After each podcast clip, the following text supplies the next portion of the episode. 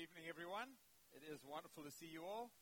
So we're in uh, week through week four, actually, of our series through Colossians. I love preaching through books of the Bible because when you do this, you come to the parts of the Scripture that are difficult.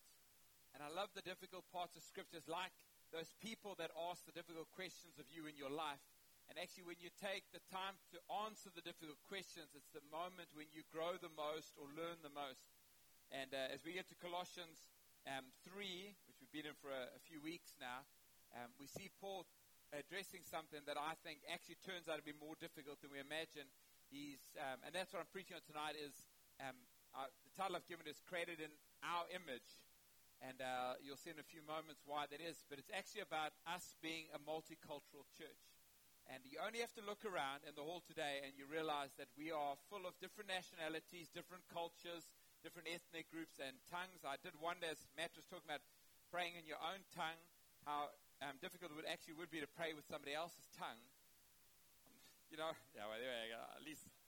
Um, but uh, I just thought we'd start by, by um, looking at how many different nationalities there are here, how many different countries are represented here. So maybe what you can do is you can shout out your country, and then we can uh, take it from there. Zimbabwe. What else? Give us another country. Great Britain, Sri Lanka, India, South Africa, China, Pakistan, Nigeria, huh? Cameroon, Colombo, Colombia, sorry. Huh? Zambia. I've been to Zambia. Australia, Australia. oi, oi, oi. What else? Indonesia, New Zealand, America. Sorry? Jordan, there we go. Kenya. Sorry? France, beautiful. Croatia. That's right, Croatia. Mauritius. Mauritius. And I'm sure there are others in this place as well. And uh, I, I, one of the things that I love about Dubai is that God has brought so many people groups together. And uh, we're going to have a, I'm going to teach a bit about this tonight and see what Paul says about how we live as a multicultural community. And I'm going to be preaching from Colossians 3, verse 10 to 12, especially verse 11. And I want to get into that now. So if you've got your Bibles, you can pull them out. I'm going to read this text from the New Living Translation um, just because it, it reads easier out of it. Paul writes, says, Put on your new nature and be renewed as you learn to know your Creator and become like Him. In this new life, it doesn't matter if you are a Jew or a Gentile, circumcised or uncircumcised, barbaric, uncivilized, slave or free. Christ is all that matters, and He lives in all of us. God chose you to be the holy people He loves. When I, uh, I I'm from South Africa. I was born in Zimbabwe, actually, and then at a young age moved to South Africa. My dad had left South Africa when he did because um, South Africa, in all of the years of his life, and then all of the year, most of the years of my life up to that point, had been an apartheid nation. If you can go to the next slide, please, Kenty. And signs like this were not unfamiliar in our country when I was growing up. And uh, I, uh, I went to, it, it, wasn't something that I really even understood was around me. I, uh, it, it, wasn't something I consciously thought about, but it was just a reality in my life. Um, the school that I went to, there was not a single person of another nationality group. It was, it was completely white people, and the same in, in Linda's school as well. And uh, we, uh, we, we grew up in a nation that separated people by their racial groups. So whether they were white or black or Asian or colored, we were separated. And that's actually what apartheid means. It means separateness. And um, the, the, the vast majority of South Africa was made up of black people. And in order for this small white minority to keep um, control of the country and power in the country, certain laws had to be put in place that disenfranchised and disempowered the majority of people that were there. And, and many of those were inhumane um, laws. One of those is the picture you saw in the previous slide of the woman holding up that um, pass laws make us slaves. And it was interesting. I was chatting to Titch yesterday, and I was talking about how the fact I think today in South Africa we are still reaping the consequence of those pass laws because what they did was they took the fathers away from their children. And I obviously grew up in that environment without giving um, explicit assent to it. It was an environment that I that I accepted as mine. The only black people I knew were my, the, my maid or the gardener that came to a house or the people that were, the, you know, the kind of servants that were around and they served in the petrol station or wherever it was that I would come across. So they weren't my friends. They weren't in the, the they weren't my, my, uh, my, my, parents' friends.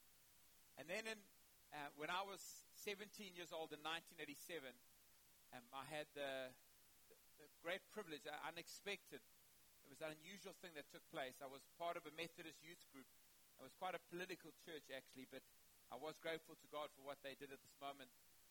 This was 87. It was three years before Nelson Mandela would be released from prison. It was seven years before the first um, democratic elections would be held in our nation.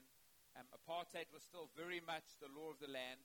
And um, we, uh, we went on a trip. There was a group of us, um, young men and women. As I said, I was 17 years old, and they took us to Soweto and they took us a number of places. One of the places they took us to was Soweto. Soweto was a township, is what they were called in South Africa. It was an area where, where black people lived. It was a, a people, an area without the normal amenities.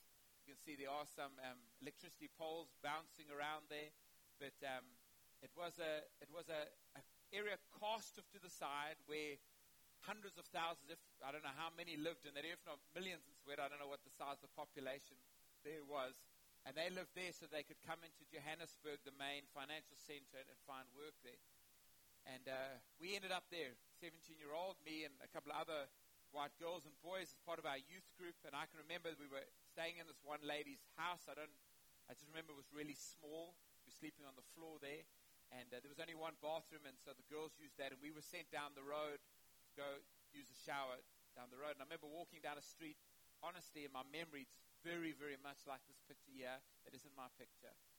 And uh, it, was, it was this surreal experience because I'd come from this cocoon environment where everything around me was the white world I lived in and put into this very unfamiliar environment. It wasn't just the people, it was the, the place. And, and in many ways, it was a place that I was told I, I should feel unsafe in. And uh, I, it was in that place, was like something's about to explode above my head here. It was in that place that I felt God begin to shift and change my heart.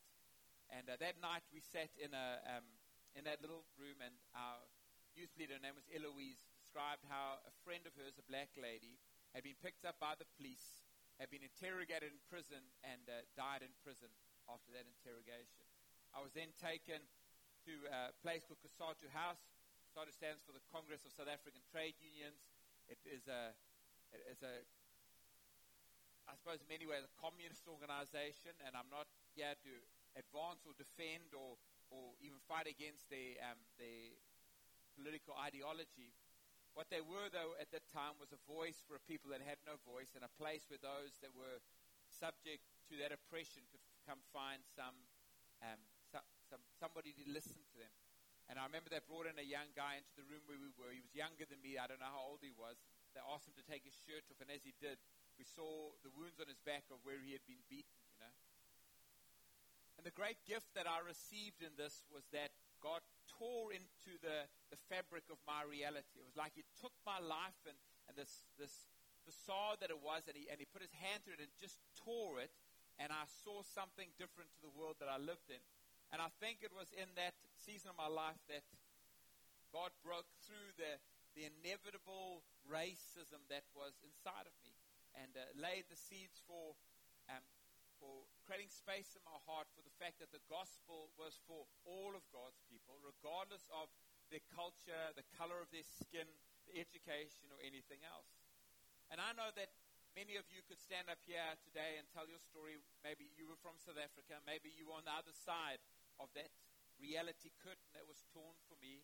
It might be somebody from Sri Lanka telling the story of the hostility between the Tamil and the Sinhalese, or somebody from Zimbabwe telling the story of the hostility between the Ndebele and the Shona, um, or somebody from India talking about the hostility between the Muslim and the Hindu, or history books that tell us of the hostility between the colonial colonialists and the natives in the nations that they came to.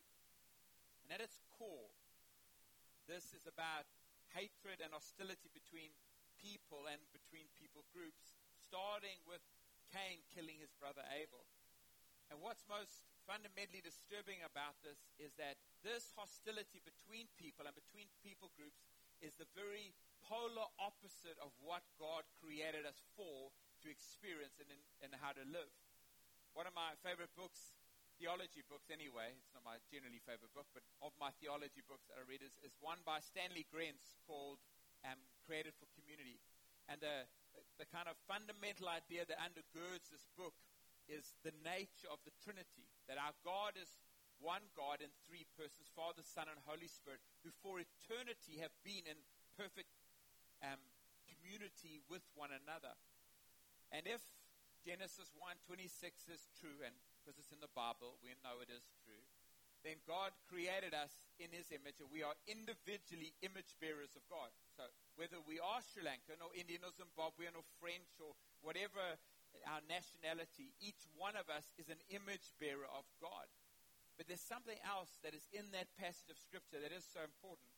And Genesis 1 26 speaks um, of God saying this He says, Let us create them in our image somehow we are created in the image of God. This, ours is a, a community God, and we are created in the image of this community God.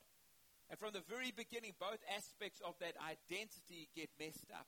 Adam blames Eve, Eve blames Adam. They both blame the snake. Cain kills Abel, and it just seems to go downhill from there. And uh, the image of our um, created, creator community, what should be seen in the midst of a people that are for each other, is marred by sin. And friends, that's why I, I, I see the value of, of politics and of laws and of legislation that, that limits the, the ways that people can mistreat each other. But the, the fundamental answer to this question is not going to be in legislation. It's going to be as the redeeming work of Christ takes place in the hearts of men and women. And that's where the good news comes in. When Christ died upon the cross, when he paid the price for our sin, when he bore the penalty and broke the power of sin, not only did he restore my individual created in the image of God identity and your individual created in the God created in the image of God identity, he restored our created in the image of God identity as well. And we see this in Ephesians 2 verses 14 to 17 when Paul writing in another letter, you can put it up for me please Kenty, says this about Jesus Christ. He says, For he himself is our peace, who has made the two one and has destroyed the barrier, the dividing wall of hostility, by abolishing in his flesh the law with its commandments and regulations.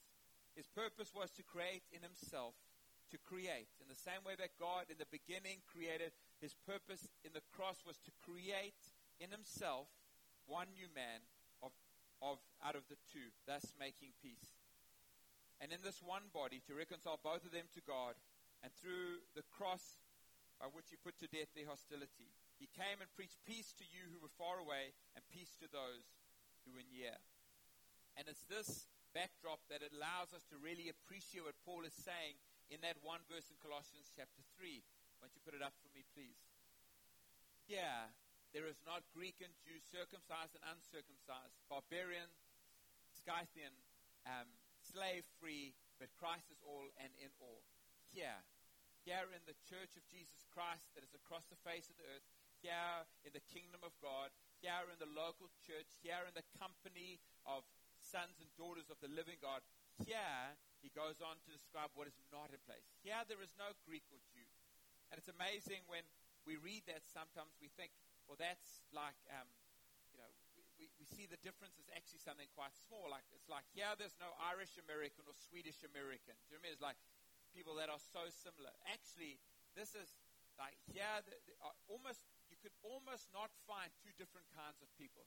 The the Jew, if, the, if a Greek invited a Jew over for dinner, the, the Jew would say to them, I can't come for dinner. He'd say, why not? He says, because you're unclean. I can't eat with you. I can't eat from your plates. I can't, I can't, I can't eat your food. He wouldn't even, wouldn't even have a meal with them.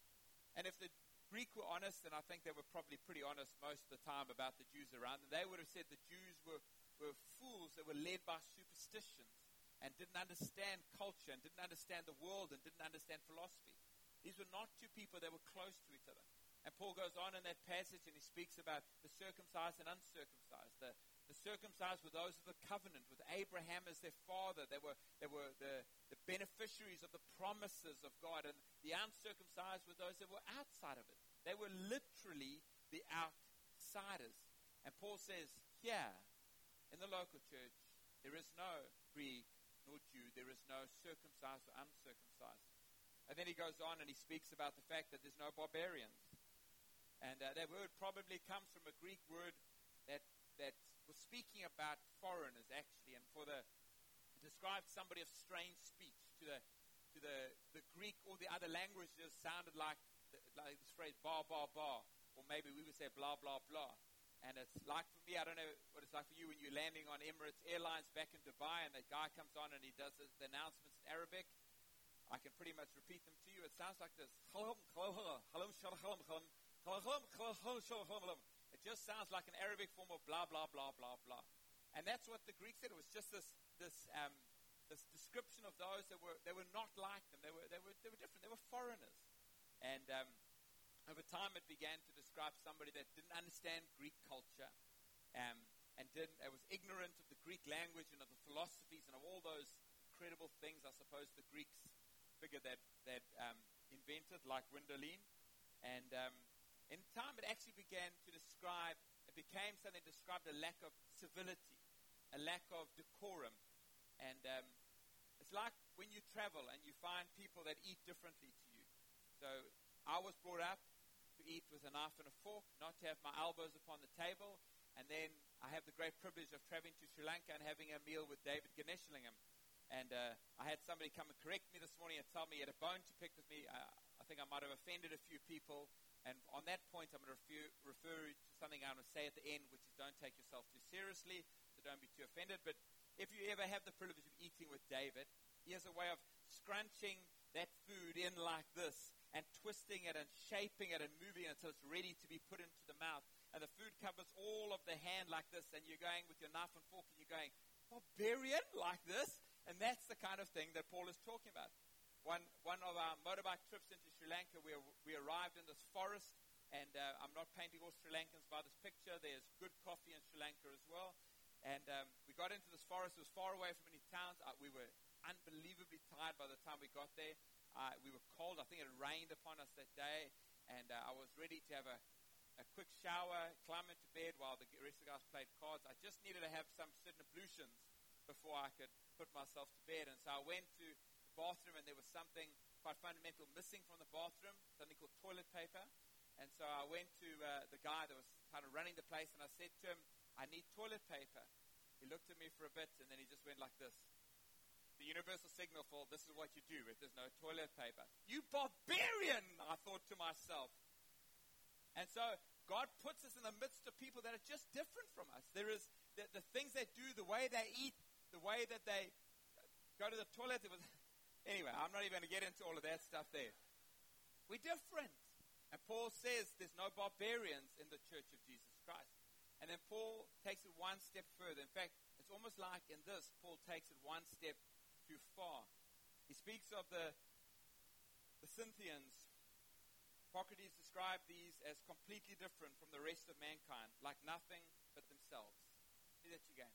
Completely different from the rest of mankind. Herodotus, the ancient Greek historian who lived 400 years before Christ, describes them as living in wagons, offering human sacrifices, scalping and sometimes flaying slain enemies, drinking their blood, and using their skulls for drinking cups. Now that's going to make communion awkward. Nice, guys. And there's actually a really serious point that Paul's trying to make in this. Because He's describing a people that in some ways, to those that were looking in and reading this letter, they would have regarded as completely other, almost subhuman. I don't know if you guys have ever heard of something called necklacing. It's a phrase deadly familiar to those of, uh, certainly at my age, and older, and even some that are younger, because it's a practice. I know it's not restricted to South Africa alone, but something was carried out, especially in the times of greatest violence, where they would take a tire and they'd put it around someone's head, and they would fill it with fuel, and they would set it alight so the person burned to death in front of them like this. And I can remember seeing pictures like this and seeing videos of this thing taking place, and your absolutely instinctive reaction to watching it is utter revulsion that it should take place.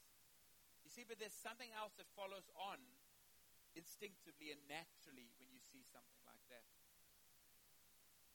The, the people that are carrying it out are different to you, you begin to lump those that do it into a group like the Scythians, a people that are completely other.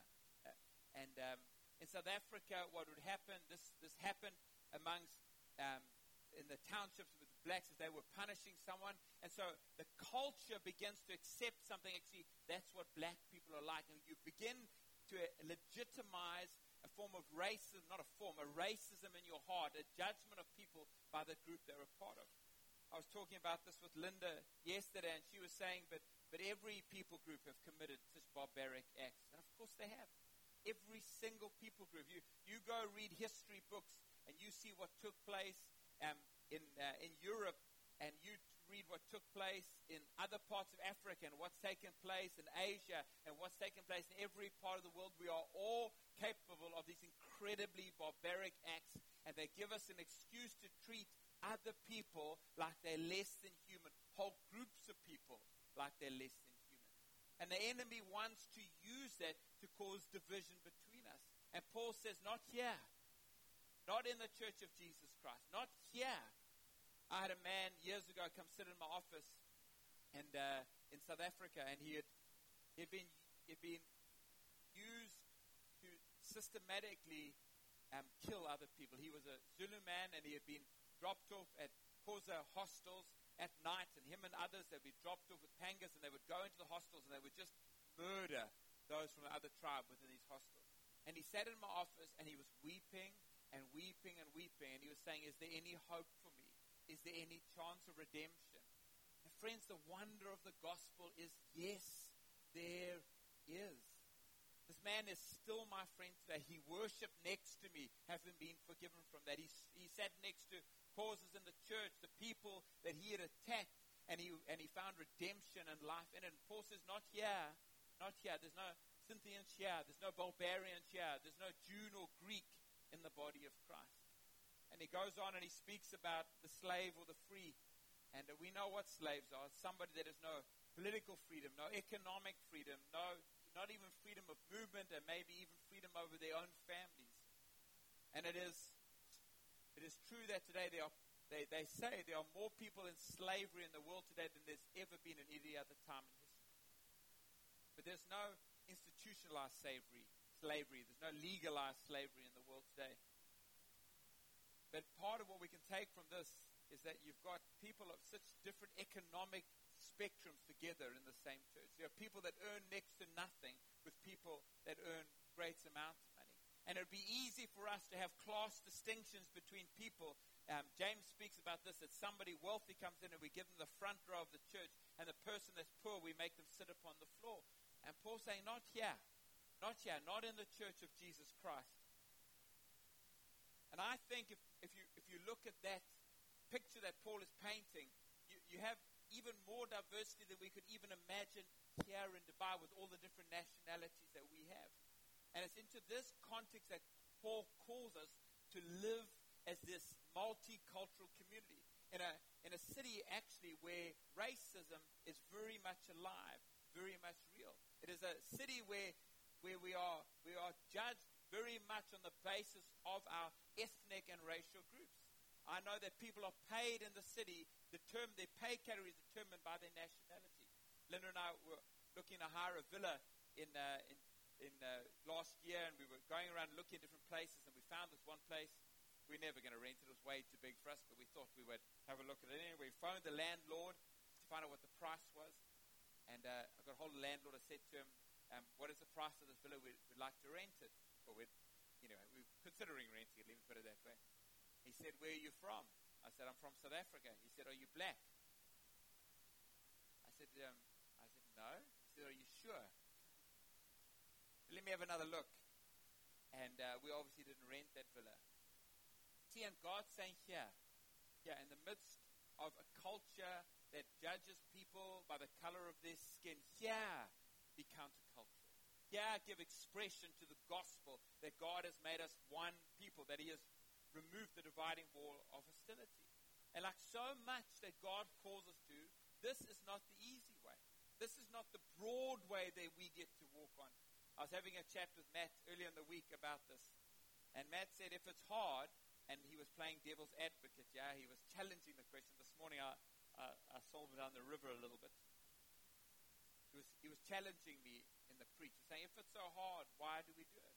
Why would we not just hang with people that are the same as us? Why would we not follow that adage, birds of a feather flock together? Why wouldn't we just have a South African church or a British church or an Indonesian church or a Sri Lankan church?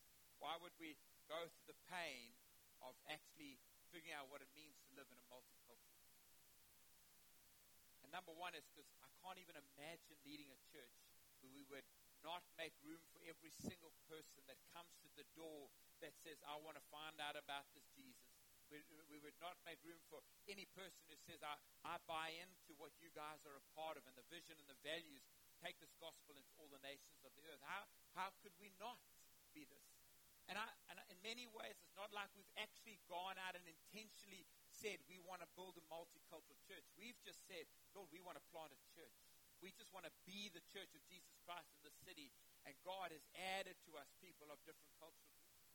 And it's been interesting because I think that we haven't realized the implications because what God has done in terms of shifting the culture of our congregation has accelerated over the last couple of years.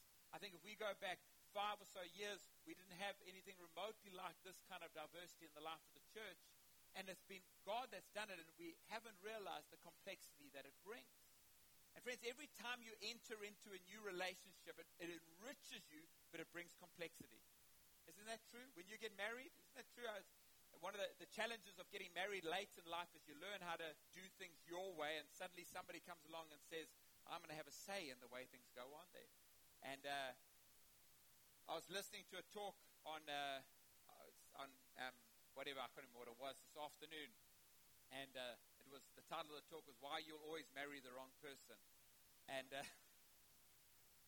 and uh, in some ways that's true because because as wonderful as this is, as God brings somebody into your life that enriches you, like like uh, wives, you get to have these incredibly handsome men at your side that will love upon you and protect you and sing songs to you at night as you fall asleep.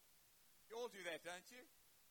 Uh, you also have somebody who brings a great deal of complexity into your life. Isn't that true, ladies? It's like life would be so much easier without this guy's issues in the midst of us.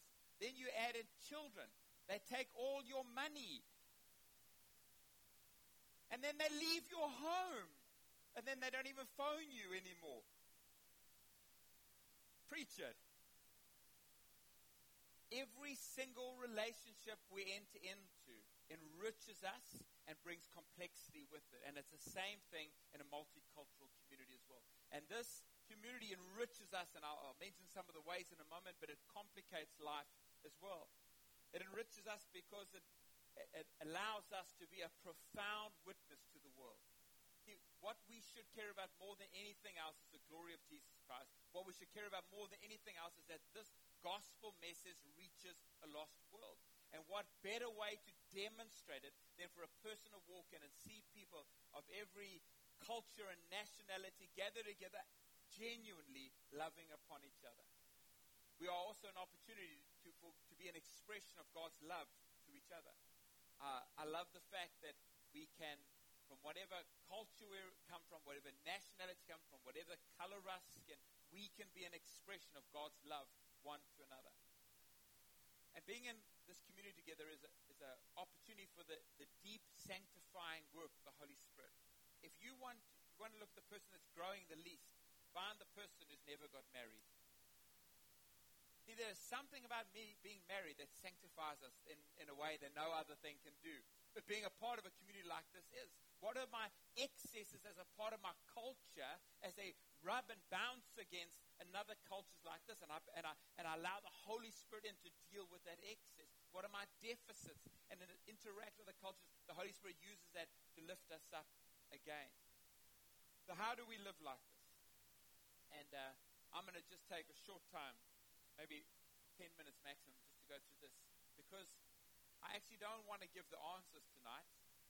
Not that I think there are any very obvious answers to it anyway. Because this is really a conversation that we need to be on. We need to be talking about to each other about what it means to live in a multicultural community, what it means to be um, to be genuinely um, and authentically in community with each other. Three things. Number one is that it's not a skin problem. Colossians 3, verse 8 to 9, talks about our this, this, the sinful nature that we're to take off, or the sinful acts that we're to remove from ourselves. As someone once said, it's not a skin problem, it's a sin problem.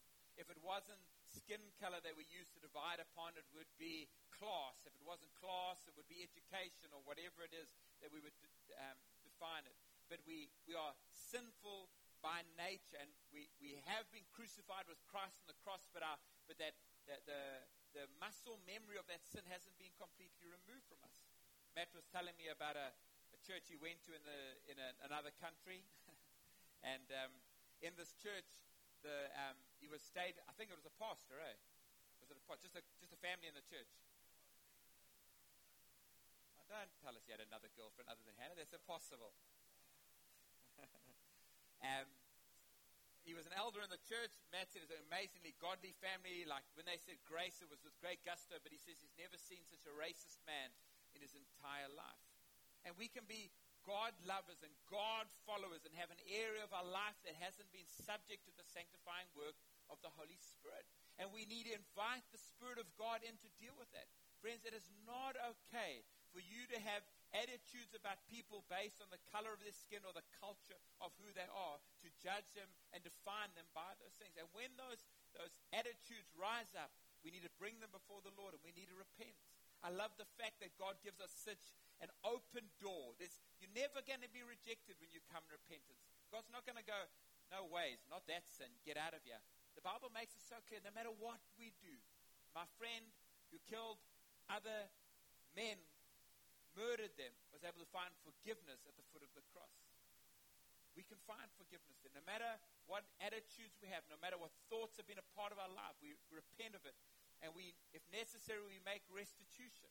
If we have, I don't mean pay reparations. What I'm talking about is if we have offended or hurt someone or crossed the line, friends, have the humility to repent first to God and then to go to the person and say, I crossed the line there with you. I, I want to repent that I, that I treated you as if you were less than me or whatever it is that we've done. And then repent, make restitution, and, and, and engage in renewal. Allow the Holy Spirit to change your mindset. Ask the questions, get to know them, get to understand who it is that God has put before you. It's not a skin problem, number one. Number two, be like Christ. Colossians 3, verse 10 says, Put on your new nature and become like Him.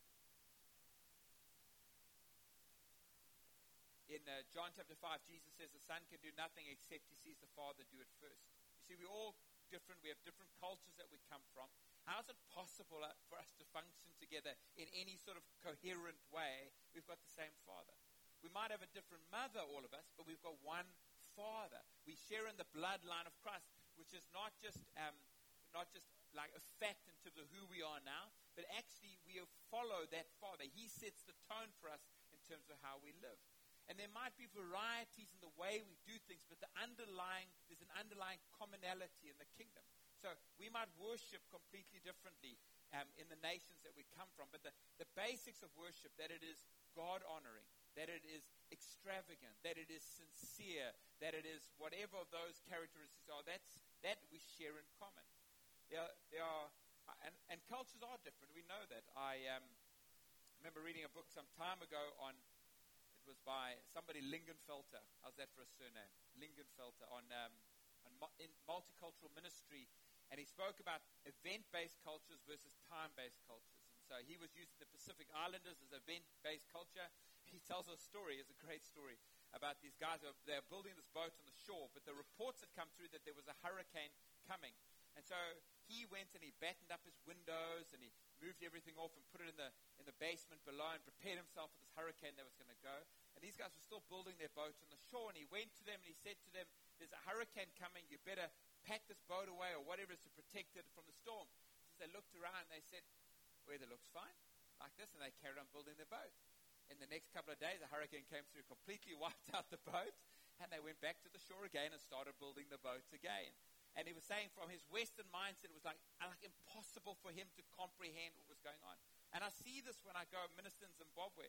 You have a meeting that starts at 10 o'clock, and um, 10 o'clock, shemen o'clock. Who cares what time the meeting starts? Guys are rocking up two hours later, it makes no difference. Because the, the issue is not what time the meeting starts, it's that the meeting takes place. And we can learn something from that, and I'll give you the lesson from the other side as well, is that people matter more than schedules. That's actually one of the, that's, that's part of what that culture says is people matter more than time. The other side of it is that we want to be truthful. We want to honor other people. If we say that we're going to meet at 10 o'clock, then we're going to meet at 10 o'clock because otherwise we're a liar unless you were, unless by 10 o'clock you mean 12 o'clock, then just say 12 o'clock so that I don't have to wait for you for two hours if that's all right. We want to be close, not just in proximity, we want to be connected. You can come on a Friday, you can hang with people, we can say, oh, what an amazing multicultural church we have, but actually never connect with people. Have any of you got those electric drills? You know, you kind of put them on a cradle like this, and when you need them, you sweep them up and you drill all over your house and you hang stuff and do whatever you need to do, and then you put it back on the cradle again. And sometimes you don't put it on in a way that it, it connects. It's, it's close to the charger, but it's not connected on it. And so when you pick it up, it's got no charge.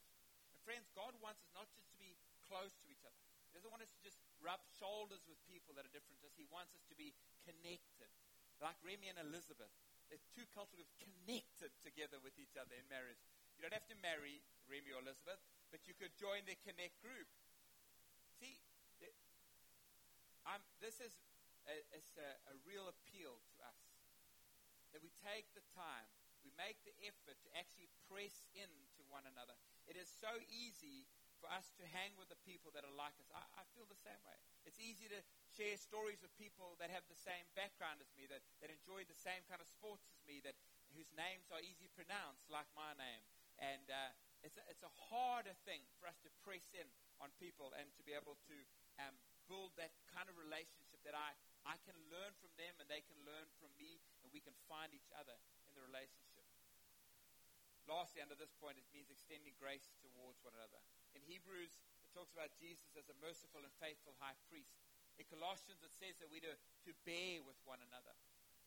And the reason why Jesus is a merciful and high priest is because, it, it, well, it says that he has sympathy for us. He understands where we come from. He bears with us in our humanity, as it were. And um, we, need to, we need to bear with one another. We need to be ready to forgive one another when somebody crosses the line. It is, it is not let me just say, it is not easy for us to build genuine community together in a multicultural community as it is if we were all exactly the same. I mean, just on the issue of names alone, I was, uh, I got a name this evening, um, Izzy Tutu. Izzy? Izzy Tiki. Is that right? Huh? Izzy Gotu. See, that's the problem. I was actually praying to God the one day. I said, Lord, you've got to give me a gift to be able to remember Nigerian names.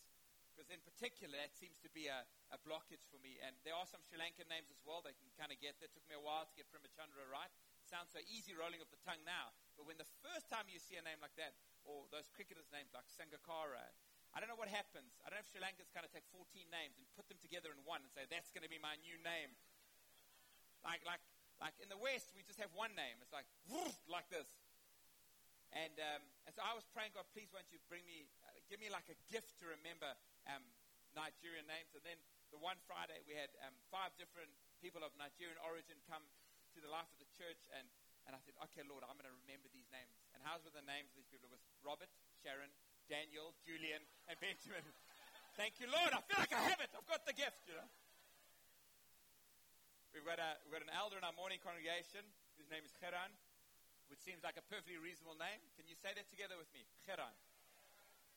Now, all of you seem to have done pretty well in saying it. John, who has known Cheran for five or six years, He actually once sent me a, a video recording where he and where um, Shelley was actually trying to teach him how to say Cheran's name.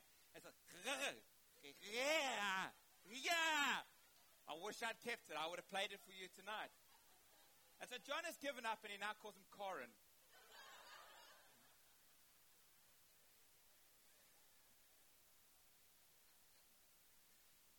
We know it's Corin. And we had a staff meeting on, on this week. We had a meeting this week, and we were um, talking about some of the names of people that need to be prayed in. And, and Matt had one name in particular that he's been practicing all week that he couldn't quite say. And so for the first 10 minutes of the meeting, it was just like, so this weekend we've. We'd say, Matt, we just asked him to write it down, and we figured it out. But can you can you imagine if we were a part of a community that actually gives each other a bit of grace in these things? If I can, if we forget each other's names, and because because it's easy, much easier for me to remember a, a, a name that's kind of in my, my range, my arc. Then I, I meet somebody's name, then I'll say, sorry, can you just say that again? And then out my head and through again. Like, so one more time. What happened? I just heard it like five seconds ago. What's going on with this name? Then I said, well, look, I just want your number. Would you mind just typing your name into my phone? Yeah, do you know what I mean? Like, and um, and it's and then what happens is by, I come back next week and it's gone again because because uh, and then I'm too embarrassed to then go ask the person because they think I don't care about them. And so when I see them, I actually walk the other way just in case I've got to say their name. But if we actually had grace for each other, we'd be able to say, actually, I've forgotten your name. Won't you remind me what it is, please? And they tell you, and then you go, one more time, please. And they tell you, just one more time, and then I'm sure I've got it. The last thing that we do, I think, to help us live in multicultural community is we see Christ's image. Colossians 3 verse 11 says, Christ is all that matters, and he lives in all of us.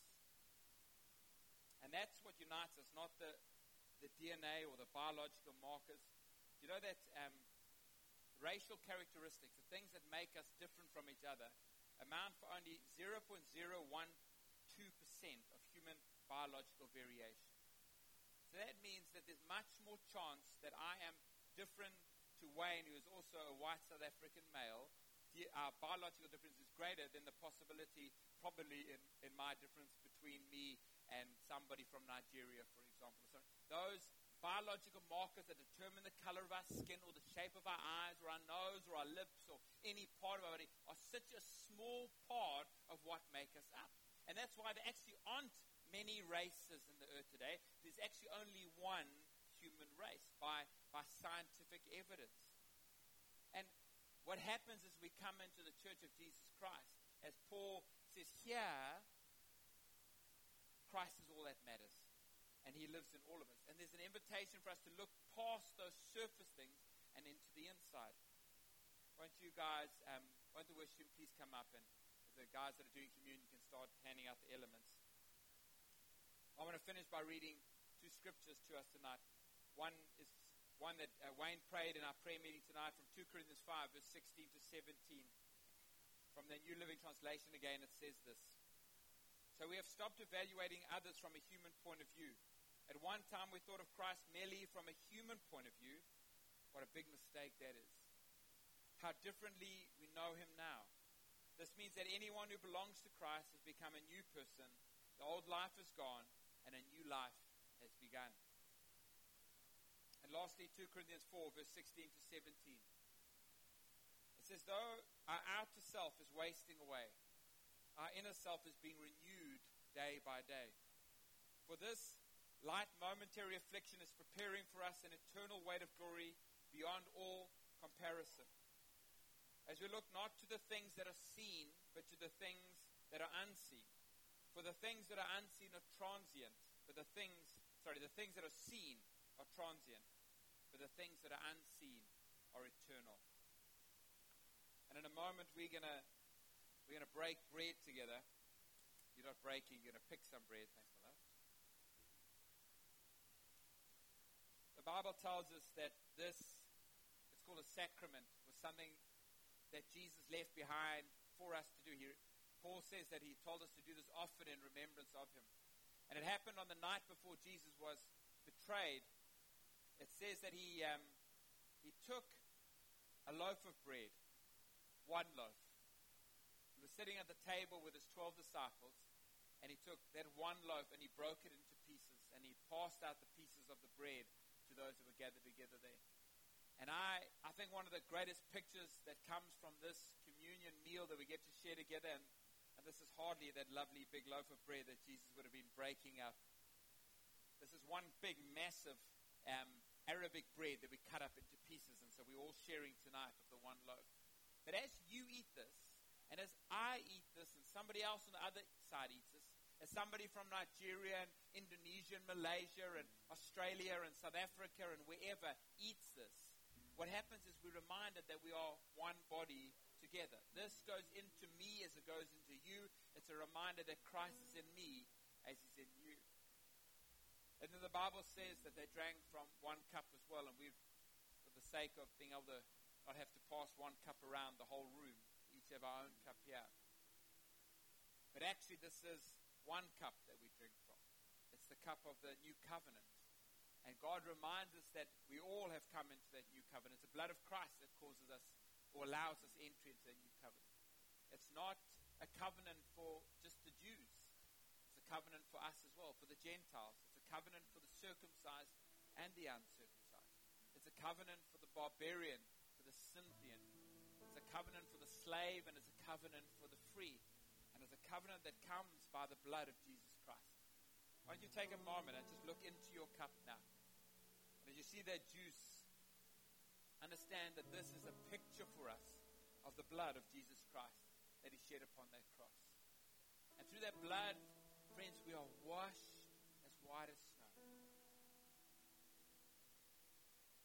And we are brought through His forgiveness to the doorway of reconciliation and into the family of God, where we are literally, we are literally brothers